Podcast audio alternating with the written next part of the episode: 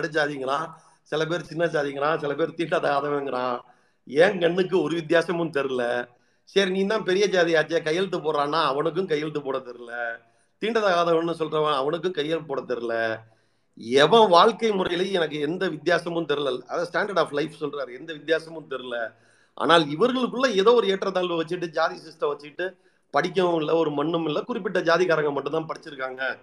அப்போ எல்லாருக்கும் காமனா ஒரு சிலபஸ் கொண்டு வந்து எல்லாரையும் படிக்க வைக்க வேண்டிய கட்டாயம் இருக்கு. ஜீரோல இருந்து எல்லாரையும் உருவாக்க வேண்டிய கட்டாயம் இருக்கு அப்படிங்கிற முடிவுக்கு வந்த அந்த மெக்காலே பிரபு அவர் தான் ஒரு காமன் சிலபஸை உருவாக்கி அங்கங்கங்கங்கங்க வந்து ஒரு பள்ளிக்கூடத்தை உருவாக்குறாங்க. இப்போ நான் இன்னைக்கு பெருமையா சொல்லிக்கலாம். டெல்லியில இஸ்லாமியர்கள் ஆண்டாங்க. நான் வந்து ஆண்ட பரம்பரை. ஆற்காடுல நவாப் ஆண்டாரு. நான் வந்து ஆண்ட பரம்பரைன்னு சொல்லலாம். இப்போ எங்க பாட்டி மேல சத்தியமா சொல்றேன். எங்க எங்க எங்க தாத்தா இப்போ இவருக்கு வந்து கார் பஜார் அவத்தர் பாத்தீங்கன்னா அந்த அளவுக்கு கையெழுத்தும் போட தெரியாது. அவரும் கோமணத்தோட தான் தெரிஞ்சாரு. ஏன்னா அவரும் குடிச்ச வீட்டுல தான் இருந்தாரு. எல்லா ஆண்ட ஜாதியும் இப்படிதான் இருந்தோம். எவன் தாத்தாவுக்கும் கையெழுத்து போட தெரியாது. எல்லா பேரும் கோமணத்தோட தான் வளர்ந்தான். எல்லா பையன் வீட்டு முன்னாடியும் பண்ணி குட்டி மேய்ஞ்சிக்கிட்டு இருந்துச்சு. சத்தியமா இதுதான் யதார்த்தம். இன்னைக்கு நம்ம ஏதோ நினைக்கிறோம். நம்ம ஜாதியில யாரோ ஒருத்தர் ஆண்டதுனால நம்ம தாத்தாவும் கோட்டையில இருந்தாருன்னு. ஒரு மண்ணாங்கட்டியும் கிடையாது. என்ன? யாரோ ஒருத்தர் இருந்திருப்பான் அவ்வளவுதான். இதுதான் அன்னைக்கு வாழ்க்கை நிலைமை. தமிழ்நாட்டில் எல்லா ஜாதிக்காரனோட வாழ்க்கை நிலைமையும் இதுதான். அப்படி இருக்கையில இவங்களை மனுஷனா உருவாக்கணும் அப்படின்னா எல்லா பயலுக்கும் காமனாக சிலபஸ் வேணும்னு அங்கங்க அங்கங்க அங்கங்க ஒரு ஒரு பள்ளிக்கூடம் திறக்கிற ஏற்பாட்டை யார் பண்ணுறா அப்படின்னு கேட்டிங்கன்னா மெக்காலே பிரபு பண்ணுறாரு ஸோ இதே காலகட்டத்தில் இப்போ கலெக்டர் ஆஃபீஸ் வந்துடுச்சு இல்லையா? நமக்கு தாலுகா ஆஃபீஸ் கலெக்டர் ஆஃபீஸ் வந்தோடனே நமக்கு ஒரு கலெக்டர் வர்றார். அந்த கலெக்டருக்கு பேர் என்னன்னு கேட்டிங்கன்னா எல்லீஸ் துரை. அவர் பேரை வந்து நம்ம வாழ்க்கையில் மறக்கவே கூடாது. அந்த எல்லீஸ் துரை வந்தவர் அவர் ப- அவர் வந்து திருக்குறள் தெரிஞ்சுக்கிற வாய்ப்பு வந்து அவருக்கு கிடைக்குது. அவர்கிட்ட கந்தப்பன் அப்படின்னு ஒரு உதவியாளர் இருக்காரு. அவர் மூலமா திருக்குறளோட அருமை பெருமை எல்லாம் அவருக்கு தெரியுது. தெரிஞ்ச உடனே அவர் என்ன பண்றாரு அது வரைக்கும் திருக்குறள் அச்சில் இல்லை இப்போ நான் சொன்னேன் இல்லையா ஆயிரத்தி எட்நூத்தி ஐம்பதுகளில் அச்சு எந்திரம் வந்துருச்சுன்னு நான் சொன்னேன் இல்லையா? இந்த எல்லிஸ் துரை தான் என்ன பண்றாருன்னு கேட்டீங்கன்னா திருக்குறளை முத முதல்ல நமக்கு அச்சுக்கு கொடுக்குறாரு. அச்சில வந்து அவர் தான் புத்தகமா கொடுக்குறாரு. திருக்குறளை மட்டும் இல்லை நம்முடைய பல்வேறு இலக்கியங்களை சங்க இலக்கியங்களை எல்லாம் அச்சுக்கு முத முதல்ல கொடுத்த புண்ணியவன் யாருன்னு கேட்டா அந்த எல்லிஸ் பிரபு தான். அவர் தான் வந்து அந்த சாரி எல்லிஸ் தான் வந்து நமக்கு அந்த அச்சில் கொடுக்குறாரு திருக்குறளை. இப்போ ஓலைச்சுவடிகளில் கல்வெட்டுல செப்பு பட்டயத்தில் இருந்த நம்முடைய இலக்கியங்கள் புத்தகமா அச்சுக்கு வந்தாச்சு சரியா? இப்போ ஏற்கனவே மெக்காலே பிரபு அங்கங்க பள்ளிக்கூடம் வேற கட்டி வச்சிருக்கிறாரு. அங்கங்கங்கங்கங்கங்க ஒரு பள்ளிக்கூடம் கட்டி வச்சிருக்கிறாரா? அப்போ அச்சேர்ன இந்த திருக்குறளும் இலக்கியமும் எங்க போச்சு அப்படின்னு சொல்லி கேட்டீங்கன்னா எங்க போச்சு? அந்த பள்ளிக்கூடங்களுக்கு போயிடுச்சு. அங்க பள்ளிக்கூடத்துக்கு போனோம்னா இப்ப பள்ளிக்கூடத்துல யார் இருக்கான்னா இப்ப எல்லாரும் படிக்கலாம்னு சொல்லிட்டாங்க. அதுக்கு முன்னாடி எல்லாம் பாத்தீங்கன்னா குருகுலம் சிஸ்டம் குறிப்பிட்ட ஜாதிக்காரங்க படிச்சது போக இப்ப ஊருக்கு பொதுவா ஒரு கட்டடம் வச்சு எல்லா ஜாதிக்காரனும் வா படின்னு சொல்லியாச்சு. அந்த பள்ளிக்கூடத்துக்கு இந்த புத்தகங்கள்லாம் போயிருச்சு. அந்த பள்ளிக்கூடத்துல இப்ப யார் இருக்காருன்னா யாரோ ஒரே ஒரு தேவர் தாத்தா யாரோ ஒரே ஒரு படையாச்சி தாத்தா யாரோ ஒரே ஒரு தாழ்த்தப்பட்ட ம- தாத்தா பட்டியல் சமூகத்தை சேர்ந்த தாத்தா யாரோ ஒரு ராவுத்தர் தாத்தா. நம்ம எல்லா தாத்தாவும் இல்லை இன்னைக்கு நம்ம எல்லாரும் படிச்சிருக்கோம். அன்னைக்கு யாரோ அதாவது மொத்த மொத்த டிஸ்ட்ரிக்ட்டுக்கே ஒரு தாத்தா தான் போயிருப்பார் ஒரு ஜாதியிலேருந்து அந்த மாதிரி போய் அந்த தாத்தாக்கள்லாம் போய் உட்காந்து அந்த திருக்குறளை படிக்கையில் இப்போ அவங்க திருக்குறள் படிக்கிற வாய்ப்பு நம்ம தாத்தாக்களுக்கு வந்துருச்சு. அவங்க அவங்க படிக்கிறப்ப பிறப்புக்கும் எல்லா உயிருக்கும் எழுதியிருக்கு. ஆனால் முன் வரிசையில் ஐயர் ஸ்டூடெண்ட் உட்கார வச்சுருக்காங்க. அதுக்கப்புறம் தேவர் தாத்தா இருக்காரு. அதுக்கப்புறம் படையாச்சி தாத்தா இருக்கிறாரு. கடைசியில் யாரோ ஒரு ஆசாரி தாத்தா இருக்கிறாரு. கதவு ஓரத்தில் பட்டியல் சமூக தாத்தா உட்கார வைக்கிறாங்க. இப்போ இவங்களே யோசிக்கிறாங்க என்னடா பிறப்புக்கும் எல்லா உயிருக்கும் எழுதியிருக்கு. முன்னாடி பின்னாடி பள்ளிக்கூடத்தில் உட்கார வைக்கிறாங்க. அதே மாதிரி பள்ளிக்கூடத்தில் இருக்கிற தண்ணியை வந்து இந்த இந்த இந்த தேவர தாத்தானாலேயோ கவுண்டர் தாத்தானாலேயோ போய் குடிக்க முடியல. என்ன அவங்களுக்கு தனியாக பானை. இது என்னடா பிறப்புக்கும் எல்லா உயிருக்கும் எழுதியிருக்கு. ஆனா இது வித்தியாசமா இருக்கு. சங்க இலக்கியத்துல இப்படி ஒரு வாழ்க்கை முறை இருக்கு. ஆனா ஊருக்குள்ள இப்படி வாழ்க்கை முறை இல்லையேன்னு வீரமா முனிவருக்கு வந்த சந்தேகம் காடுகளுக்கு வந்த சந்தேகம்லாம் இப்ப யாருக்கு வந்துருச்சுன்னா நம்ம தாத்தாக்களுக்கு வந்துருச்சு. சரியா? அப்போ நம்ம தாத்தாக்களும் யோசிக்கிறாங்க உண்மையிலே நம்முடைய பண்பாடு கலாச்சாரம் வாழ்வியல்ங்கிறது வேற நம்முடைய மொழிங்கிறது வேலை இப்போ நம்ம மொழியில சமஸ்கிருதம் ஆதிக்கம் செலுத்துது. ஆரிய பண்பாடு ஆதிக்கம் செலுத்துது. அப்போ சமஸ்கிருத கலப்பிலிருந்து நம்ம மொழியை மீட்டாகணும். நம்முடைய பண்பாடு கலாச்சாரம் வாழ்வியல் இது எல்லாத்தையும் நம்ம மீட்டாகணும் அப்படிங்கிற சிந்தனை இப்ப மாநிலம் முழுக்க பள்ளிக்கூடங்கள் வந்து அங்க படிக்க ஆரம்பிச்சதுனால நம்ம தாத்தா ஒருத்தர் ஒருத்தர் ஒருத்தருக்கு இந்த சிந்தனை அப்படி வர்றப்போ இப்போ இது தனித்தனியா நம்ம யோசிச்சோம்னா இதை மீட்டுக்க முடியாது. நம்ம இனத்தை வந்து மீட்டுக்க முடியாது. இன அடையாளத்தை நம்ம மொழி அடையாளத்தை நம்ம மீட்டுக்க முடியாது. அப்போ இதுக்கு என்ன தேவை? ஒரு இயக்கம் தேவை. இயக்கமா எல்லாரும் ஒன்று கூடுனா மட்டும்தான் நம்முடைய இன அடையாளத்தை நாம் மீட்க முடியும். நம்முடைய மொழி அடையாளத்தை நம்ம மீட்டுக்க முடியும். நம்முடைய பண்பாடு கலாச்சாரம் வாழ்வியல் எல்லாத்தையும் மீட்டுக்க முடியும் அப்படிங்கிறதுனால ஒரு இயக்கம் தேவை அப்படின்னு நினைச்சப்ப எல்லாரும் நினைச்சிட்டு இருந்தப்ப ஒரே ஒருத்தர் ஆரம்பிச்சாரு. அவர் தான் அயோத்திதாச பண்டிதர். ஆயிரத்தி எட்நூத்தி தொண்ணூத்தி ஒண்ணுல திராவிட மகாஜன சபை அப்படிங்கிற ஒரு அமைப்பு வந்து அவர் நமக்கு கொடுக்குறாரு. இப்போ தெரியுதா ஏன் இனத்தின் பெயரால ஒரு சித்தாந்தம் உருவாச்சு அப்படிங்கிறதுக்கு இப்போ பிராக்டிக்கலா உங்களுக்கு ஒரு தெளிவு வந்திருக்கும்னு நினைக்கிறேன். உங்களுக்கு ஒரு அடிப்படை புரிதல் வந்திருக்கும். ஒரு இஸ்லாம் மாதிரியோ கிறிஸ்துவம் மாதிரியோ இல்லை மற்ற மதங்கள் மாதிரியோ ஒரு மதத்தின் பெயரால் தத்துவம் இல்லாமல் அல்லது மற்ற இதன் பெயரால் இல்லாமல் ஒரு இனத்தின் பெயரால் ஏன் ஒரு தத்துவம் உருவாச்சு அப்படிங்கிறதுக்கான ஒரு அடிப்படை புரிதல் இப்போ வந்து உங்களுக்கு வந்திருக்கும். ஸோ அதனால இனத்தின் பெயரால் அவர் வந்து திராவிட மகாஜன சபை அப்படிங்கிற ஒரு சபையை ஆரம்பித்து அவர் தமிழன் ஒரு பைசா தமிழன் அந்த பத்திரிகை தமிழன்கிற ஒரு பத்திரிகை ஆரம்பித்து அவர் தான் எழுதுறாரு. நம்ம வந்து செட்டியார் இல்லை கோனார் இல்லை முதலியார் இல்லை தேவர் இல்லை பட்டியல் சமூகத்தை சேர்ந்தவங்க இல்லை நாம் அனைவரும் இனத்தால் திராவிடர்கள் நம்முடைய மொழியால் தமிழர்கள். நமக்கு ஒரு ரெண்டாயிரம் ரெண்டாயிரத்தி ஐநூறு வருஷத்துக்கு முன்னாடிலாம் நம்மகிட்ட இந்த ஜாதி இளவெல்லாம் இந்த இந்த இந்த சனியன்லாம் நம்மகிட்ட கிடையாது. அத்தனை பேரும் அண்ணன் தம்பியா உருதாய் வைத்த பிள்ளைங்களா தான் இருந்தோம். ஆரியம் என்கின்ற ஒரு இனம் அவங்க புழைக்கிறதுக்காக உள்ள வந்து நம்மளை பிரிச்சு ஜாதி வாரியா பிரிச்சு வச்சதோட மட்டும் இல்லாம நமக்கு கீழே கீழே ஒரு தொழிலை கொடுத்துட்டு மேல டாப் பொசிஷன்ல அவங்க உட்காந்துட்டு நம்மளை நாட்டாம பண்ணிட்டு இருக்காங்க நம்மளை அடிமையா வச்சிருக்கிறாங்க அவங்க மொழியை நம்ம மொழிக்குள்ள விட்டாங்க. இன்றைக்கு ஒவ்வொருத்தரும் ஏதோ ஒரு வகையில நம்ம அடிமையா இருக்கோம் அப்படின்னு அவர் தான் முத முதல்ல ஒரு திராவிட இயக்கம் கண்டு இந்த சித்தாந்தத்தை பேச ஆரம்பிக்கிறாரு. ஆனால் அன்றைக்கு இருந்த ஒரு செட்டியார் தாத்தாவோ நாடார் தாத்தாவோ இல்லை மற்ற தாத்தாக்களோ ஒரு இடைநிலை ஜாதி உயர் சாதியை சேர்ந்த தாத்தாக்களுக்கு அது சட்டுன்னு புரியல. அதாவது ஒரு சில பேரை தவிர யாருக்கும் சட்டுன்னு புரியல. ஸோ பிற சமூகங்களை சேர்ந்தவங்க கிட்ட இருந்து ஒரு பெரிய ஆதரவு ஃபர்ஸ்ட் அவருக்கு கிடைக்கல. கிடைக்கலன்னு அப்ப என்ன பண்றாரு அவர் அயோத்திதாசர்? எல்லாரும் சமம் வாங்கன்னு கூப்பிட்டு பார்த்தா இப்ப யாருக்கும் புரியல பட் இதை புரிஞ்ச யாரோ ஒருத்தர் பின்னாடி வருவாங்க. ஆனா இப்போதைக்கு நான் என்ன பண்றேன் என் சமூகத்தை சேர்ந்தவங்க ஏதோ கடவுள் இப்படி படைச்சுதான் இது நம்ம விதின்னு நினைச்சு அவங்க ஒரு இன்ஃபீரியாரிட்டி காம்ப்ளெக்ஸில் இருக்காங்க அவங்கள தேத்துற வழியை பார்க்குறேன்னு அவர் ஒரு இரண்டு ஆண்டுகள் கழிச்சு ஆயிரத்தி எட்நூத்தி தொண்ணூத்தி மூணுல இந்த திராவிட மகாஜன சபையை ஆதி திராவிட மகாஜன சபைன்னு மாத்திட்டாரு. ஆரம்பத்துல ஒரு திராவிட இயக்க தலைவரா உருவான அயோத்திதாசர் ஒரு ரெண்டு மூணு ஆண்டுகள்ல தன் சமூகத்துக்கு மட்டும் இப்போ செயல்படக்கூடியவரா மாறினார். அது யார் தப்புனா நம்ம தப்பு தான் ஃபர்ஸ்ட் அவர் நம்மளை புரிஞ்சுக்கல. ஆனால் ஒரு பதினாறு ஆண்டுகள் கழித்து ஆயிரத்தி தொள்ளாயிரத்தி ஒன்பதுல புருஷோத்தம் நாயுடு சுப்பிரமணியன் ரெண்டு அட்வொகேட்ஸ் படிச்சுட்டு வந்தவங்க அவங்களால வந்து ஜூனியரா கூட எங்கேயும் சேர முடியல. என்ன காரணம்னு சொல்லி கேட்டீங்கன்னா அன்றைக்கு அந்த வக்கீல் தொழிலில் மேல் ஜாதிக்காரங்களா இருந்தாங்க அவங்க இவங்களை ஜூனியராக கூட சேர்க்க முடியல. அப்பதான் இவங்களுக்கு புரிஞ்சிச்சு பிராமணியத்தின் முன்னாடி ஆரியத்தின் முன்னாடி எந்த ஜாதிக்காரனா இருந்தாலும் அன்டச்சபிள் தான். யாருமே வந்து நம்ம தான் தெரியாதமா பெரிய ஜாதி சின்ன ஜாதின்னு நினைக்கிறோமே ஒழிய ஆனால் ஆரிய தத்துவங்களுக்கு முன்னாடி நம்ம எல்லாருமே சூத்திரன். சூத்திரன்னா தெரியும் உங்களுக்கு தேவடியா பையன் அர்த்தம். விலைமகளுக்கு பிறந்தவன்றதான் அதோட மீனிங்கு ஸோ நம்ம சூத்திரன் அதுக்கு முன்னாடி எல்லாருமே அன்டச்சபிள் தாங்கிறது அவங்களுக்கு புரிய ஆரம்பிக்குது. புரிய ஆரம்பிச்சதுக்கப்புறம் அவங்க ஒரு திரும்ப பிராமணர் அல்லாத ஒரு சங்கம் கொண்டு வராங்க அதுக்கப்புறம் டாக்டர் நடேசனார் சேர்ந்துக்கிறாரு. ஸோ இவங்கெல்லாம் சேர்ந்து ஃபர்ஸ்ட் என்ன நினைக்கிறாங்க அப்படின்னு கேட்டிங்கன்னா முதல்ல படிக்கணும். படிக்க படிக்க தான் அறிவு வளரும். அறிவும் சிந்தனையும் வளர்ந்தா மட்டும்தான் நம்முடைய இனத்தை வந்து நம்ம மீட்டுக்கு அதான் சொல்றேன்ல அதாவது உலகில் ரெண்டு எப்பவுமே இந்த இந்த விஷயம் முதல்ல ஞாபகம் வச்சுக்கோங்க. அதாவது உலகத்துல ரெண்டு இனம் இருக்கும். ரெண்டே ரெண்டு இனம் இருக்கும். ஏதோ ரெண்டு இனம். ஒரு இனம் ஆள் எண்ணிக்கையிலையோ அல்லது அறிவாலோ அல்லது வேற ஏதோ ஒரு விஷயத்துல பலமா இருக்கும். அப்படி பலமான ஒரு இனம் வந்து பலகீனமான இன்னொரு இனத்தின் மேல ஆதிக்கம் செலுத்தும். இந்த பலகீனமான இனம் என்ன பண்ணும்னா அந்த இனத்திட்ட இருந்து விடுதலை பெற நினைக்கும். விடுதலை பெற நினைச்சா என்ன ஆகுதுன்னா ரெண்டு பேருக்கும் சண்டை நடக்கும் ரத்தம் போகும் உயிர் பலியாகும். இதுதான் உலக சரித்திரம்.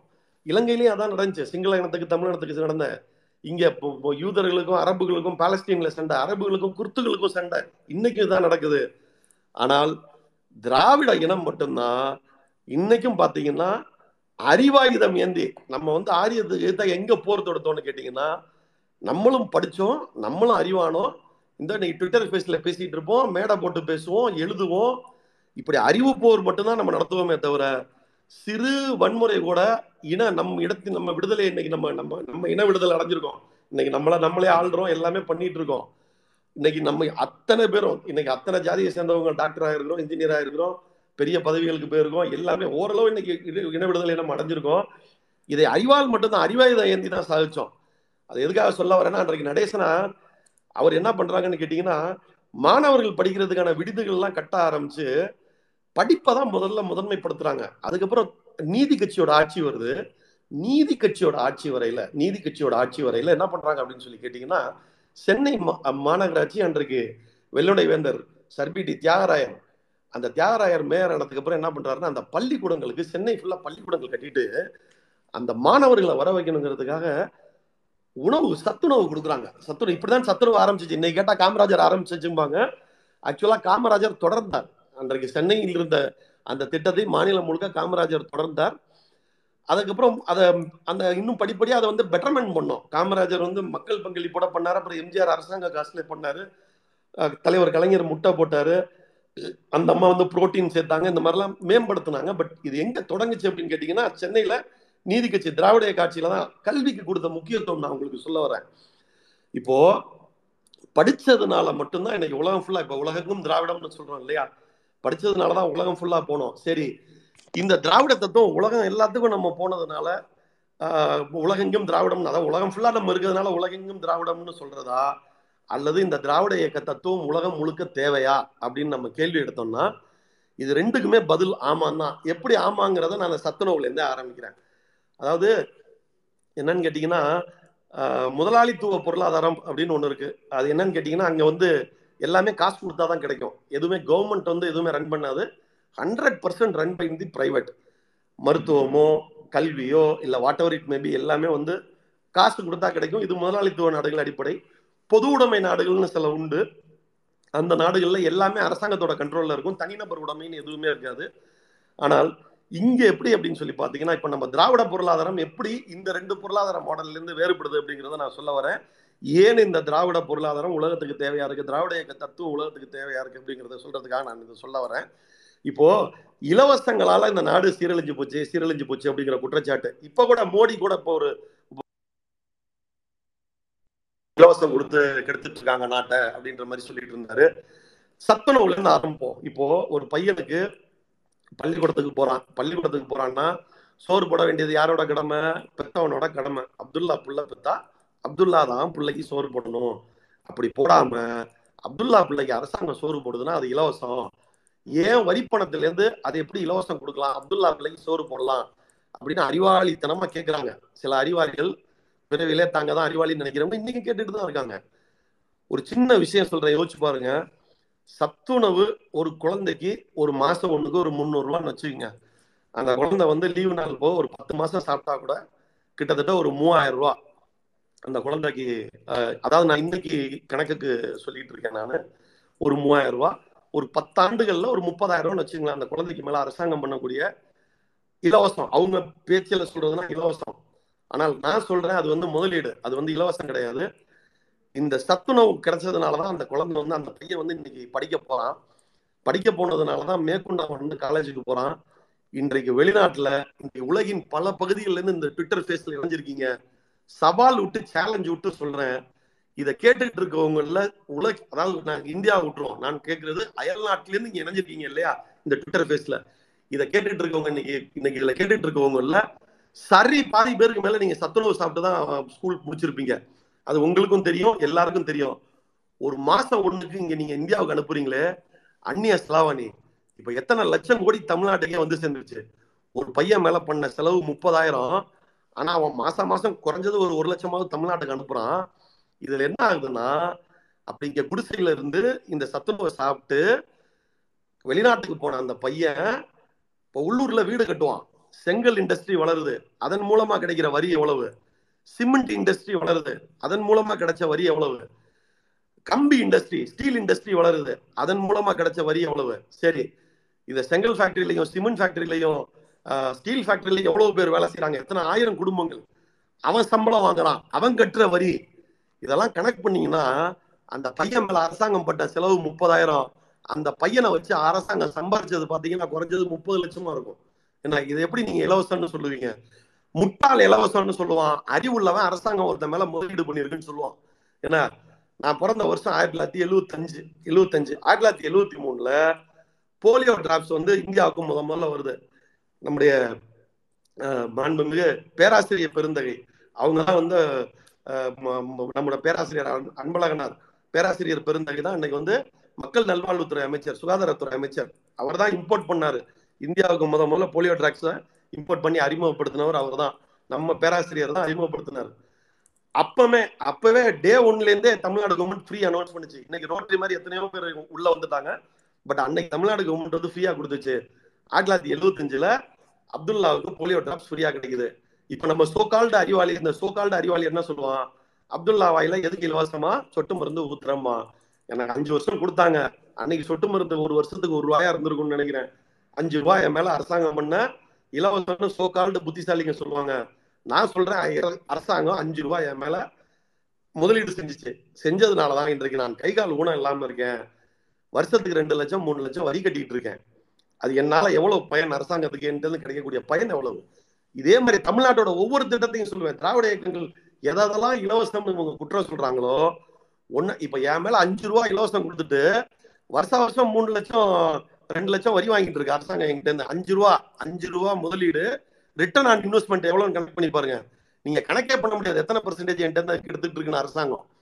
அதே மாதிரி ஆயிரத்தி தொள்ளாயிரத்தி எண்பத்தி ஒன்பது ஆயிரத்தி தொள்ளாயிரத்தி எண்பத்தி ஒன்பதுல தலைவர் கலைஞர் என்ன சொல்றாருன்னா உன் வீட்டுக்கு பொம்பளை பிள்ள பத்தாவது படிச்சிச்சுன்னா அந்த குழந்தை கல்யாணம் பண்றதுக்கு நான் ஒரு ஐயாயிரம் ரூபாய் தரேங்கிறாரு. ஆனா பவுன் வந்து எட்நூறு தொள்ளாயிரம் ரூபாய் இல்லை அதிகபட்சம் ஆயிரம் ரூபாய் இருந்திருக்கும். அந்த பிள்ளைக்கு ஒரு பவுன் தாலி வாங்கி கொடுத்து ஒரு பவுன்லேயே ரெண்டு பவுன்லேயே தாலி வாங்கி கொடுத்து கோவிலில் ஒரு நூறு பேரை கூப்பிட்டு சோறு போட்டு ஐயாயிரம் ரூபாய்க்கு நல்லபடியாக கல்யாணம் பண்ணி கொடுக்கக்கூடிய காசு ஐயாயிரம் ரூபா அன்னைக்கு. உடனே அப்போதான் அது வரைக்கும் பார்த்தீங்கன்னா இந்த பொம்பளை பிள்ளை இருக்குல்ல கிராமத்தில் இதை என்ன பண்ணுவான்னு கேட்டிங்கன்னா இப்போ ஒரு நாலாவது படிக்கல அஞ்சாவது படிக்கல அவங்க அம்மா இன்னொரு புள்ள பெத்துக்கும் சரியா? அந்த புள்ளைய பாத்துக்கணும்னு இந்த புள்ளைய வேலையை விட்டு நிப்பாட்டி விட்டுருவானுங்க இந்த பொம்பளை பிள்ளைய. அந்த பிள்ளைய பாத்துக்கணும் ஸ்கூலை விட்டு நிப்பாட்டி விட்டுருவாங்க. இந்த அம்மா காடு வேலைக்கு இதுக்கு போகும் இந்த புள்ள வீட்டுல இருந்து தான் தம்பியோ தங்கச்சியோ பாத்துக்கும் இல்லைன்னா வயசுக்கு வந்தா நிப்பாட்டிடுவாங்க. இல்லைன்னா பக்கத்து ஊருக்கு பொம்பளை பிள்ளைய படிக்க அவ்வளவு தூரம் அனுப்புறான்னு அனுப்ப மாட்டாங்க. எல்லா பிள்ளையும் அஞ்சாவது ஆறாவது ஏழாவது இப்படி இடைநிற்றல் வந்து ரொம்ப ஜாஸ்தி. பத்தாவதுக்கு பெண்கள் வர்றதுங்கிறது ரொம்ப ரொம்ப கம்மி. அப்பதான் தலைவர் வந்து ஐயாயிரம் ரூபாய் கொடுக்குறேன் அப்படிங்கிறாரு தலைவர் கலைஞர். அப்போ இந்த சோக்கான அறிவாளிகள் அப்துல்லா பொம்பளை பிள்ளை பார்த்தா அவன் தானே கட்டி கொடுக்கணும். இது என்ன அரசாங்கத்தோட வேலையா? இது இன்னும் இலவசம்? இலவசத்தால தமிழ்நாடே சீரழியுது. இப்படின்னு இந்த வியாக்கியானம் எல்லாம் பேசிட்டு உட்காந்துருந்தாங்க அன்றைக்கு அந்த குழந்தை ஐயாயிரம் ரூபாய்க்காக தான் பொம்பளை பிள்ளைங்களை பத்தாவது வரைக்கும் படிக்க அனுப்புனாங்க. பத்தாவது படிக்க வந்த அந்த பிள்ளைங்க அதுங்க எடுத்த மார்க்கை பார்த்ததுக்கு அப்புறம் தான் நிறைய பேரண்ட்டுக்கே வில்லேஜ் பேரண்ட்டுக்கே நம்ம பிள்ளை இவ்வளோ நல்லா படிக்குமா பொம்பளை பிள்ளை? மேலே படிக்க வைக்கலாமேங்கிற சின்ன ஆசை. அப்படி ஆசையும் படாத பெற்றோர்கள்ட்ட இந்த டீச்சர்ஸ் உன் பிள்ளை எவ்வளவு மார்க் வாங்கியிருக்கு? மேல படிக்க வைக்கலாம். அப்படின்னு சொல்லிக்கிட்டே இருக்கையில அப்படியே பின்னாடி வந்த இன்னொரு திராவிட அரசு என்ன பண்ணுது? பன்னெண்டாவது வரைக்கும் படிச்சா பத்தாயிரம் ரூபாய் தரங்குது. இந்த பத்தாவது குழந்தை பன்னெண்டாவது போகுது. ஆயிரத்தி தொள்ளாயிரத்தி தொண்ணூத்தி ஆறு தலைவர் கலைஞர் வர்றாரு. அந்த பொண்ணு டிகிரி முடிச்சா இருபத்தையாயிரம் ரூபாய் தரேங்கிறாரு கல்யாணத்துக்கு. அப்போ டிகிரி முடிக்க போறா அந்த பொண்ணு போறா. அப்போ டிகிரி முடிக்கிறவ டிகிரி முடிச்சுட்டு வீட்டில் இருக்க மாட்டா. அப்போ என்ன பண்ணுவா? ஆட்டோமேட்டிக்காக வேலைக்கு போவா அந்த பொண்ணு. இப்போ அந்த பொண்ணு இடைநிற்றல் ஆயிருந்துச்சுன்னு வச்சுங்க பத்தாவதுக்குள்ளே நின்றுச்சுன்னு வச்சுங்களேன் இப்போ இருபத்தையாயிரம் ரூபாய் இலவசம். வரி நம்ம வரி பணத்துல இருந்து தண்டாமா செலவு அப்படின்னு இந்த சோக்கால்டு அறிவாளிகள் எழுதிட்டு இருந்தாங்க. அன்னைக்கு துக்ளக்கில் எழுதுனாங்க எல்லாத்துலையும் எழுதிட்டு இருந்தாங்க. ஆனால் இந்த குழந்தை படிச்சா இல்லையா? இந்த இருபத்தாயிரம் ரூபாய் காசு கிடைக்குதுங்கிறதுக்காக டிகிரி முடிச்சா இல்லையா? டிகிரி முடிக்கலன்னா என்ன இருந்திருக்கும் வீட்டில் இருந்திருக்கும். அந்த பிள்ளை நாலாவது அஞ்சாவதா ஏழாவதா எட்டாவதா படிச்சிருக்கும். கல்யாணம் பண்ணி கொடுத்துருப்பாங்க. கல்யாணம் பண்ணி கொடுக்கறதுக்கு முன்னாடியே வருஷத்துக்கு ஒரு தீபாவளி பொங்கலுக்கோ இல்லை இப்போ ஒரு கிறிஸ்மஸ்க்கு பொங்கலுக்கோ இல்லை ரம்ஜான் பக்ரீதுக்கோ அவங்க அப்பா ஒரு ஒரு சேலை எடுத்து கொடுத்துருப்பாரு இல்லை பாவாடை தானி எடுத்து கொடுத்துருப்பாரு. ரெண்டு செட்டு கிடைக்கும் வருஷத்துக்கு. இப்போ இந்த குழந்தை படிச்சுட்டு வேலைக்கு போய் இப்போ அவ சம்பாதிக்கிறா. ஸோ என்ன பண்றா? கூட நாலு ட்ரெஸ் வாங்குறா. பேரலா டெக்ஸ்டைல் இண்டஸ்ட்ரி இம்ப்ரூவ் ஆகுது அந்த இடத்துல. அப்ப அந்த டெக்ஸ்டைல் இண்டஸ்ட்ரியில எத்தனை பேர் வேலை செய்யறான் அவன் கட்டுற வரி இந்த குழந்தை வேலைக்கு போறதுக்கு ஸ்கூட்டி வாங்குறா டூ வீலர் இண்டஸ்ட்ரி குரோத் ஆகுது இப்படிதான் தமிழ்நாட்டுல மோட்டார் ஸ்டேட்டா தமிழ்நாடு மாறின காரணம் பெண்களும் சம அளவுல வெளியில வந்ததாலதான். சரி ஸ்கூட்டில போக வேண்டாம். பஸ்ல இப்ப நம்பர் ஆஃப் பஸ்ஸஸ் ஜாஸ்தி ஆகுது அப்ப பஸ் மேனுஃபேக்சரிங் இண்டஸ்ட்ரி அந்த இண்டஸ்ட்ரி ஃபுல்லா ஆட்டோமொபைல் இண்டஸ்ட்ரி ஃபுல்லா வளர ஆரம்பிக்குது. இந்த பொண்ணு சொல் வாங்குறா கோல்டு அந்த கடைகள் ஆகுது. இவ்வளவு வரியையும் சேர்த்தீங்கன்னா அந்த பொண்ணு மேல அரசாங்கம் பண்ண முதலீடு இருபத்தையாயிரம் ரூபாய் ஆனா அந்த பொண்ணின் மூலமா இந்த அரசாங்கம் பெற்ற ரிட்டர்ன் பாத்தீங்கன்னா இருபத்தஞ்சு லட்சம் ரூபாயா இருக்கும். கனெக்ட் பண்ணி பார்த்தோம்னா. இது வரைக்கும் தமிழ்நாடு அரசாங்கம் இவங்க பாஷையில ஒரு ரூபா இலவசம் கொடுத்துருந்துச்சுன்னா எங்களோட பாஷையில ஒரு ரூபா முதலீடு பண்ணுச்சுன்னா ஒரு ரூபாய்க்கு ஆயிரம் இல்ல லட்சம் எடுத்திருக்கோம். இதுதான் வரலாறு. இதுதான் திராவிட மாடல். இதுதான் திராவிட மாடல். ஒரு இனத்தின் பெயரால் ஏற்பட்ட தத்துவம் அந்த தத்துவம் மற்றொரு இனத்திலிருந்து எங்களுக்கு விடுதலையை பெற்று தந்தது. அதன் மூலமாக நாங்கள் ஆட்சியை அமைத்தோம். ஆயிரத்தி தொள்ளாயிரத்தி அறுபத்தி ஏழுல தமிழர்களுக்கென்று தமிழர்களால் உருவாக்கப்பட்ட ஒரு ஆட்சி. அந்த ஆட்சி அமையுது. ஒரு இட விடுதலையை அந்த ஆயிரத்தி தொள்ளாயிரத்தி அறுபத்தி ஏழில் நாங்கள் பெற்றோம். எங்களுக்கென்று ஒரு ஆட்சியை நாங்கள் அமைத்துக் கொண்டோம். எங்கள் இனத்திற்கென்று ஒரு திட்டத்தை நாங்கள் வகுத்தோம். அந்த திட்டத்தால் இன்றைக்கு ஒரு நாட்டினுடைய ஒரு பகுதியாக நாங்கள் இருந்தாலும் ஒரு நாட்டிற்கே சோடு போடுறோம். என்ன? ஏன் வரி இந்திய அரசாங்கத்தின் வருவாயில முப்பது பர்சன்ட் இங்கேருந்து போகுது. இது காசா போறது. இது போக எத்தனை லட்சம் பேர் அங்கேருந்து வந்து இங்க வேலை செஞ்சுட்டு உட்காந்துருக்காங்க இன்னைக்கு நீங்க பாக்குற எல்லா வேலையும் எத்தனை லட்சம் பேர் வடநாட்டுல இருந்து பீகார்ல இருந்தும் ஒடிசால இருந்தும் உத்தரப்பிரதேசல இருந்தும் ராஜஸ்தான்ல இருந்தும் எத்தனை லட்சக்கணக்கான தொழிலாளர்கள் நேரடியா இங்க வந்து வேலை செஞ்சுட்டு இருக்கான். அவன் சம்பளம் வாங்கி அவன் மாநிலத்துக்கு எடுத்துட்டு போயிட்டு இருக்கான் இப்போ இது எல்லாத்தையும். என்ன? இப்படி போறதெல்லாம் கனெக்ட் பண்ணோம்னா எங் நாங்கள் ஒரு தத்துவத்தை உருவாக்கினோம் ஒரு ஆட்சியை வென்றெடுத்தோம் அரசியல் அதிகாரத்தை இழந்தோம். எங்களுக்குன்னு ஒரு மாடல் திராவிட மாடல் ஆட்சியை நாங்கள் உருவாக்கினோம். ரெண்டு கட்சியும் மாறி மாறி திராவிட கட்சி தான். ஆனால் இதுதான் மாடல். எங்களுக்கு பெரியார் கொடுத்த மாடல். அந்த அவர் தான் சொன்னாரு ஒரு அரசாங்கம் சமூக நலத்திட்டங்களின் மேல் செலவு செய்யுமையானால் அது வந்து இலவசம் அல்ல முதலீடுன்னு எழுதி வச்சவர் பெரியார். அதை செய்ய ஆரம்பித்த அரசு திராவிட அரசு எங்களுடைய மாடல். இன்னைக்கு நாங்க நல்லா இருக்கோம். ஒரு நாட்டையே வாழ வைக்கிறோம். ஒரு நாட்டின் ஒரு மூலையில் கடைக்குறையில் இருந்து கொண்டு ஒரு நாட்டையே நாங்க வாழ வைக்கிறோம். ஆக இது உலகத்திற்கு தேவையான மாடல்னு நான் சொல்றோம். அவ்வளவுதான். அதனால்தான் இன்று உலகெங்கும் திராவிடம் இந்த தத்துவம் தேவை என்பது எங்களுடைய எண்ணம் எங்களுடைய விருப்பம். இன்றைக்கு தமிழ்நாட்டில் மட்டும் இருக்கக்கூடிய இந்த திராவிட தத்துவம் வெகு விரைவில் நமது மரியாதைக்குரிய மாண்புமிகு மோடிஜி அவர்கள் மற்றும் பிஜேபியின் புண்ணியத்தால் வெகு விரைவில் இந்தியா முழுவதும் சென்று சேரும். இன்று இந்தியாவில் விழக்கூடிய இந்த தத்துவம் நாளை உலகின் கவனத்தையும் ஈர்க்கும். உலகெங்கும் இந்த திராவிட தத்துவம் என்று சேரும். திராவிடம் என்பது வேறொன்றும் இல்லை நண்பர்களே. திராவிடம் என்றால் மனிதாபிமானம். திராவிடம் என்றால் மனிதம். திராவிடம் என்றால் சமத்துவம் திராவிடம் என்றால் சகோதரத்துவம். இதை மனதில் நிறுத்தி இந்த வாய்ப்பை தந்த எனது மரியாதைக்குரிய மாப்பிள்ளை ஐடிவிங்கினுடைய செயலாளர் ராஜா அவர்களுக்கு என்னுடைய நன்றியை தெரிவித்துக் கொள்கின்றேன். நன்றி வணக்கம்.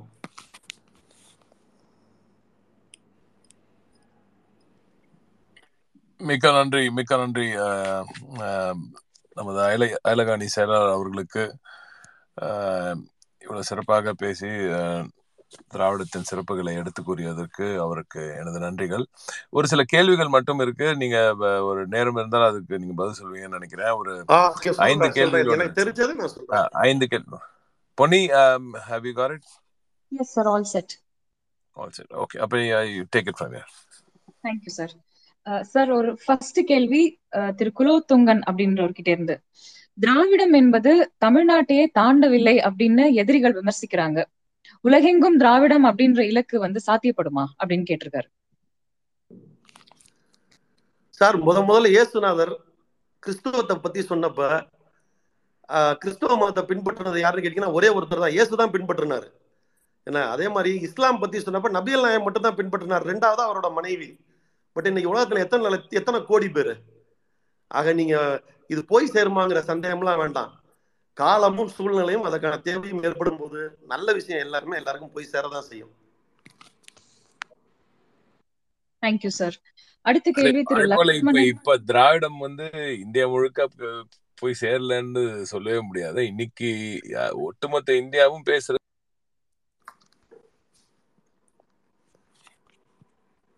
அவர் ஆட்சி ஆட்சி ரீதியா அதிகார ரீதியா போறத பத்தி கேட்கிறாருன்னு நினைக்கிறேன்.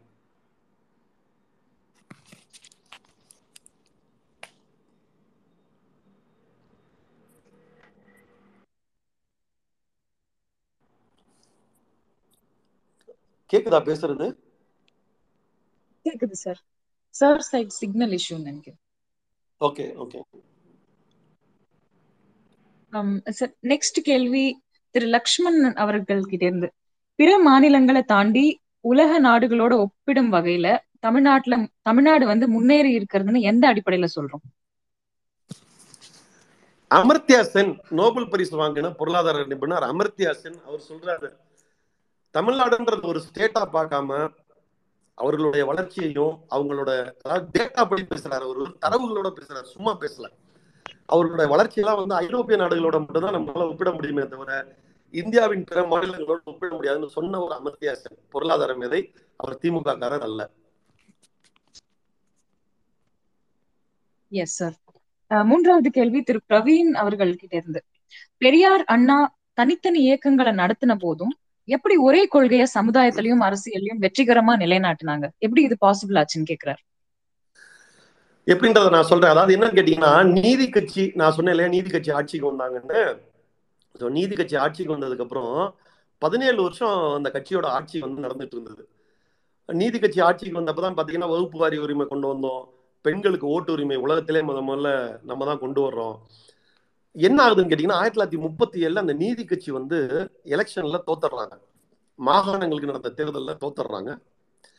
ஏன் தோத்து போறாங்க அப்படின்னு கேட்டீங்கன்னா அன்னைக்கு சரியான ஒரு முதலமைச்சர் கேண்டிடேட் அவங்களால சொல் சொல்ல முடியல. இந்த நீதி கட்சியை தொடங்கின தலைவர்கள்லாம் இருக்காங்க இல்லையா? Sir P T Theagarayar doctor Natesanar W P சவுந்தரபாண்டியனார்லேருந்து ஆரம்பிச்சு டி எம் நாயர் இவங்க எல்லாருமே பார்த்தீங்கன்னா எல்லாம் அறுபத்தஞ்சு வயசு எழுபது வயசு அறுபத்தி மூணு வயசு இப்படி இருந்தவங்க. இந்த பதினேழு ஆண்டுகள்ல சர சர சர சரன்னு இறந்துட்டாங்க. ஒவ்வொரு தலைவர்களாக இறந்து போன உடனே சர் உஸ்மான் சாஹிப் அலமேர் மங்கை தாயாரம்மாள் சிவஞானம் இந்த மாதிரி நிறைய பேர் கனிகாச்சல முதலியார் எல்லாமே இறந்து போறாங்க. இறந்து போன உடனே கடைசியில் என்ன ஆகுது அப்படின்னு சொல்லி கேட்டிங்கன்னா ஆயிரத்தி தொள்ளாயிரத்தி முப்பத்தி ஏழு வரையில இந்த நீதி கட்சி வந்து தோத்துருது அப்போ வந்து என்னன்னா அம்மா இல்லாத அதிமுக மாதிரி ஆகிப்போச்சு அதாவது பார்ட்டி இருக்கு தலைமைக்கு ஒரு கரிஸ்மேட்டிக் ஆள் இல்லை அப்படிங்கிற நிலைமையில தான் என்ன பண்றாங்கன்னா நீதி கட்சியோட தலைவர்கள் பெரியாரை வந்து பாக்குறாங்க. பெரியார் வந்து பகுத்தறிவு இயக்கம் நடத்திட்டு இருக்கிறாரு காங்கிரஸ்லயும் இருக்காரு. அப்போ கிட்டத்தட்ட திராவிட இயக்க கொள்கைகள் மாதிரி தானே நீங்களும் பேசுறீங்க. அப்ப நீதி கட்சிக்கு நீங்க தலைமை தாங்கலாமே? ஏன் காங்கிரஸ்ல இருந்துட்டு போராடிட்டு இருக்கீங்கன்னு கேக்குறப்போ சரின்னு சொல்லி பெரியார் என்ன பண்றாரு காங்கிரஸ் விட்டுட்டு நேரா நீதி கட்சிக்கு வந்து நீதி கட்சியோட தலைவர் ஆயிடுறாரு. இவங்க எல்லாம் பெரியார கூட்டிட்டு வந்ததுக்கு என்ன காரணம்னு கேட்டீங்கன்னா நமக்கு ஒரு நல்ல லீடர் கிடைச்சாருன்னா அடுத்த எலெக்ஷன் ஃபேஸ் பண்றதுக்கு. ஆனால் பெரியார் நீதி கட்சிக்குள்ள வந்த உடனே அவர் செஞ்ச முதல் வேலை என்ன அப்படின்னு கேட்டீங்கன்னா இனிமே நீதி கட்சி தேர்தலில் நிக்காது அப்படின்னு ஒரு பெரிய குண்டை போட்டாரு. அப்ப ஏற்கனவே எம்எல்ஏவா இருந்தவங்க மந்திரியா இருந்தவங்க அவங்களுக்குலாம் வந்து ஒரு சின்ன வருத்தமா இருந்தது. என்னடா இந்த ஆளை எதுக்கோ கூட்டி வந்தா இவர் திடீர்னு தேர்தலில் நிக்க கூடாதுன்னு சொல்றாரு அப்படின்ட்டு ஏங்க ஐயா இந்த மாதிரி தேர்தலில் நிக்க வேணாம்னு சொல்றீங்க அப்படின்னு கேட்கிறாரு அப்போ ஒருத்தர் கூப்பிடுறாருங்க வா நீ என்ன வரந்த எம்எல்ஏ வரந்தீங்களா இல்லை அப்படிங்கிறாரு. ஆமாங்க ஐயா அப்படின்னு. எம்எல்ஏ வரந்தில்ல இத்தனை வருஷம். இங்கே கோயில் உள்ள போ பார்ப்போம் அப்படின்னா போக முடியாதுங்க ஏங்குறாரு அவரு. என்ன அன்னைக்கு நிலைமை அப்படிதான் இருந்தது. அப்படிங்கிறப்ப சொல்றாரு. சூடு சொரண சுயமரியாதையை முதல்ல காப்பாத்திக்குவோம். எம்எல்ஏ மந்திரி பதவியெல்லாம் நம்ம அப்புறம் பார்த்துக்குவோம். முதல்ல நம்ம சுயமரியாதையும் சுயமானத்தையும் சுயமானத்தையும் மானங்களையும் இன விடுதலையும் அடையிற வழியை பார்த்துக்குவோம்.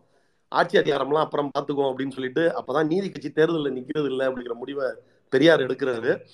எடுத்துட்டு நாற்பத்தி ரெண்டுல அந்த திராவிடர் கழகம்னு பேரையும் மாத்திடுறாங்க. அண்ணா அதோட பொதுச் செயலாளர் ஆயிடுறாரு. அப்ப என்ன கேட்கிறாருன்னா தனி திராவிட நாடு கேட்கிறாரு ஐயா. என்ன சொல்றாரு வெள்ளக்காரன்ட்ட?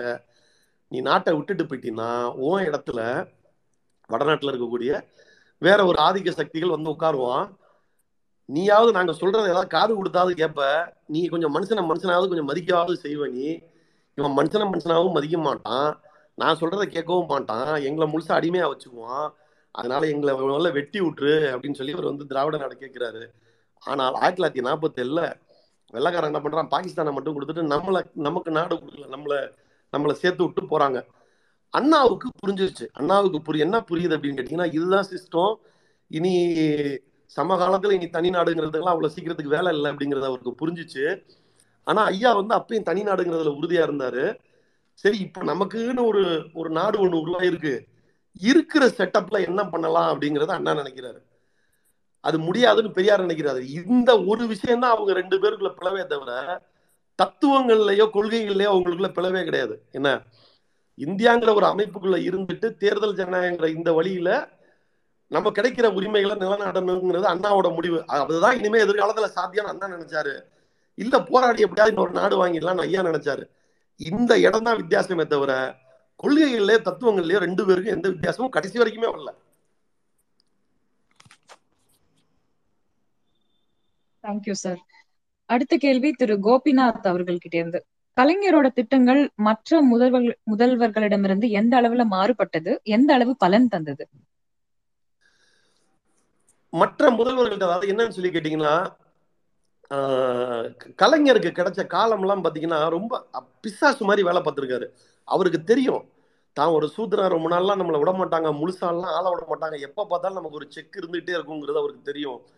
நீங்க அறுபத்தி ஒன்பதுல அவர் வந்ததுக்கு அப்புறம் பாத்தீங்கன்னா ஆஹ், குடிசை மாற்று வாரியம்ங்கிறத உருவாக்கி அடுக்குமாடி குடியிருப்புகள் ஆக்குனதாகட்டும் அதே மாதிரி பேருந்த பொது போக்குவரத்தை வந்து ஆஹ், நம்ம அரசுமயமாக்கி கிராமங்களுக்கு பஸ் விட்டுது எண்ணற்ற திட்டங்கள் கொஞ்சம் நெஞ்சம் கிடையாது. நீங்க தமிழ்நாடு அரசு சார்பா உருவாக்கப்பட்ட நிறுவனம் எல்லாத்தையும் பாருங்களேன்.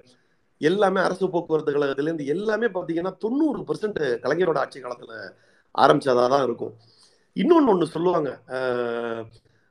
என்ன சொல்லுவாங்கன்னா காமராஜர் காலத்துல தான் பெரிய பெரிய தொழிற்சாலை எல்லாம் வந்துச்சு திராவிட கட்சியில ஒண்ணுமே வரல. எதுவுமே நடக்கல அப்படின்னு சொல்லி சொல்லுவாங்க.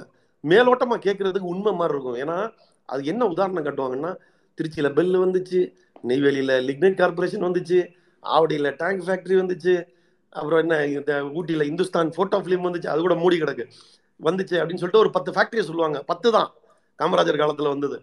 பத்து என்னன்னு கேட்டா அதோட ஓனர் யாருன்னா கவர்மெண்ட் கவர்மெண்ட் ஆஃப் இந்தியா தான் அதோட ஓனர் ஸோ இப்போ அதுக்கப்புறம் பார்த்தீங்கன்னா government of India owned company எதுவும் இல்லை அப்படிங்கிறதுனால நம்ம என்ன நினைப்போம் அப்படின்னா கரெக்டு தானே காமராஜருக்கு அப்புறம் ஃபேக்டரியே வரலையே அப்படிங்கிற மாதிரியான ஒரு எண்ணம் நமக்கு வரும்.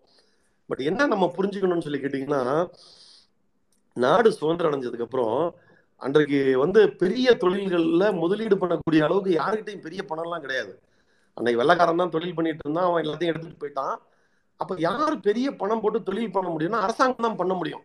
அதனாலதான் நேரு என்ன பண்றாருன்னா பொதுத்துறை நிறுவனங்களை உருவாக்குறாரு. அப்போ நாடு சுதந்திரம் அடைஞ்ச ஆரம்ப கட்டத்திலேயே வந்து இவர் வந்து நேரு காலத்திலே காமராஜர் முதலமைச்சர் ஆயிட்டார். ஸோ அப்போ அவருக்கு இருக்கக்கூடிய செல்வாக்கை பயன்படுத்தி நேருகிட்ட கேட்டு இந்த நிறுவனங்கள் எல்லாம் கொண்டு வராரு பெல் ஆகட்டும் ஆவடி டேங்க் ஃபேக்டரி ஆகட்டும் இல்லை நெய்வேலி லிமிடெட் கார்பரேஷன் ஆகட்டும் இந்த மாதிரியான பொதுத்துறை நிறுவனங்களை வந்து காமராஜர் வந்து கொண்டு வராரு. கொண்டு வந்ததுக்கு அப்புறம் ஆயிரத்தி தொள்ளாயிரத்தி அறுபத்தி ஏழுல அண்ணா வராரு. அண்ணா வந்து ரெண்டு ஆண்டுகள் தான். அண்ணா அவங்களுக்கு வந்து வந்து ஆட்சிக்கு வந்த கொஞ்ச நாள்லயே அவருக்கு புற்றுநோய் வந்து அவர் நோயோட போராட ஆரம்பிக்கிறாங்க.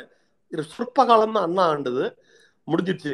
அதுக்கப்புறம் அறுபத்தொன்பதுல கலைஞர் வர்றாரு கலைஞர் வந்ததுக்கு அப்புறம் கலைஞர் சொல்லித்தான் இது வந்து ஹிஸ்டரி யாரும் மறைக்கவோ மறுக்கவோ முடியாது. கலைஞர் சொல்லித்தான் வங்கிகள் வந்து தேசியமயமாகுது. வங்கிகளை வந்து இந்திரா காந்தி வந்து தேசியமயமாக்குறாங்க. அதுக்கப்புறம் தான் பாத்தீங்கன்னா என்ன ஆகுதுன்னு கேட்டீங்கன்னா வங்கிகள் தேசியமயமாக்குனதுக்கு அப்புறம் தான் அக்ரிகல்ச்சர் செக்டாருக்கு பேங்க் லோனுங்கிற ஒரு விஷயம் ஆரம்பிக்குது. ஆரம்பிக்கிறப்ப பேரலாம் என்ன பண்றாரு தலைவர் கலைஞர் வந்துட்டு கோஆபரேட்டிவ் இண்டஸ்ட்ரீஸ்ல வந்து கோஆபரேட்டிவ் பேங்க்ஸ் கோஆபரேட்டிவ் மூலமா இருக்கக்கூடிய இண்டஸ்ட்ரீஸ் சுகர் ஃபேக்டரி அதெல்லாம் இருக்கு இல்லையா? இதெல்லாம் அந்த காலகட்டத்தில் ஆரம்பிக்கிறாரு. இதை செஞ்சுட்டு இருக்கையில அந்த அஞ்சு வருஷத்துல அவருக்கு ஆட்சியை கலைச்சிடுறாங்க. எமர்ஜென்சி வருது ஆட்சியை கலைச்சிடுறாங்க. அதுக்கப்புறம் கிட்டத்தட்ட ஒரு பன்னெண்டு வருஷம் வந்து அவர் வந்து இதுக்கு போயிடுறாரு. வனவாசம் போன மாதிரி ஆகிப்போச்சு திமுக இல்ல. எம்ஜிஆர் இருந்தாரு. எம்ஜிஆர் ஒரு ஃபேக்டரி கூட எதுவும் அவருக்கு அன்னைக்கு மேல செல்வாக்கு இருந்தது. இந்திரா காந்தியோட இருந்தார். பட் ஆனா அவர் எதுவும் கொண்டு வரல ஏன் கொண்டு வரலன்னு அவரை தான் கேட்கணும். அதுக்கப்புறம் எண்பத்தி ஒன்பதுல தலைவர் கலைஞர் வராரு.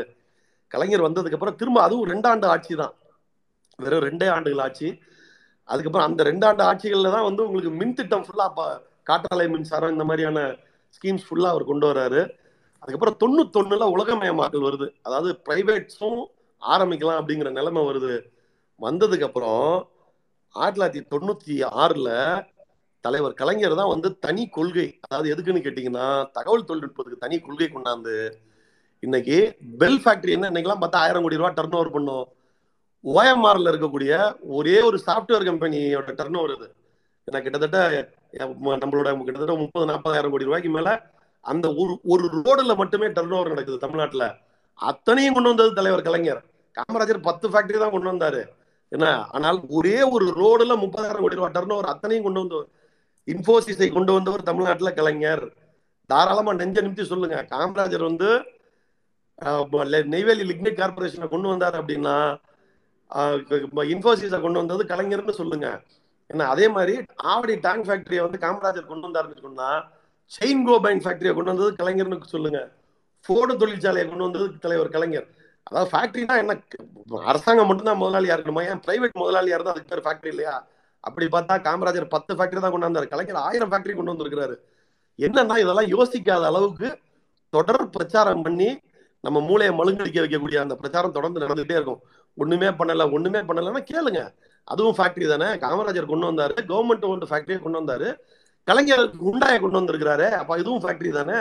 பெல்ல விட பத்து மடங்கு அது டர்ன் ஓவர் பண்ணுது. பத்தாயிரம் கோடி டர்ன் ஓவர் பண்ணுது. இது யார் கொண்டு வந்தது உங்க அப்பனா கொண்டு வந்ததுன்னு கேளுங்க. நன்றி சார் இறுதியான கேள்வி. திரு நாராயணன் அவர்களிடமிருந்து. கழக அயலக அணி உலகளாவிய அரசியல் அமைப்பினருடன் இணைந்து தமிழ்நாட்டு நலன் தமிழர் நலனுக்காக செயல் திட்டங்கள் ஏதேனும் முன்னெடுத்திருக்கிறதா? நிறைய செயல் திட்டங்கள். அதாவது என்னன்னு கேட்டீங்கன்னா இது வந்து பேபி இந்த இந்த அணியே பேபி இன்னைக்கு ஐடி செயலாளராக இருக்கக்கூடிய மரியாதைக்குரிய ராஜா தான் இதோட செயலாளராக இருந்தார். இப்போ நானும் வந்து ஒரு மூணு மாதம் தான் ஆகுது. பார்த்து பார்த்து இதை உருவாக்கினார். இதோட செயல்பாடுகள் எப்படி இருக்கும் அப்படிங்கிறதுக்கு ஃபஸ்ட்டு ஸ்கெட்ச் போட்டவர் அவர் தான் அதோட கிரெடிட் முழுசாக அவருக்கு தான் போய் சேரணும். வி ஆர் சக்சஸர்ஸ் என்னன்னு கேட்டிங்கன்னா ஏதோ வெளிநாட்டில் கஷ்டப்படுறவங்களுக்கு ஏதோ இங்கேருந்து ஒரு ஹெல்ப்புங்கிற மாதிரி இல்லாமல் கலாச்சார ரீதியா நிறைய விஷயங்கள் அடுத்தடுத்து முன்னெடுக்கிறோம். அயல் நாடுகளில் இருக்கிற தமிழ் படிக்க ஆசைப்படுறவங்க உங்களுக்கு இங்கேருந்து டீச்சர்ஸ் நிறைய விஷயங்கள். அதே மாதிரி அங்கேருந்து என்ஆர்ஐ ரொம்ப வருஷம் இருந்து திரும்பினதுக்கு அப்புறம் அவங்களுக்கு இங்க என்ன மாதிரி இருக்கலாம் தொழில் ரீதியான வாய்ப்புகள் அதுக்கான கன்சல்டேஷன்ஸ் அடுத்தடுத்து நிறைய திட்டங்கள் இனி வருங்காலங்கள்ல உங்களுக்கு தெரியும்.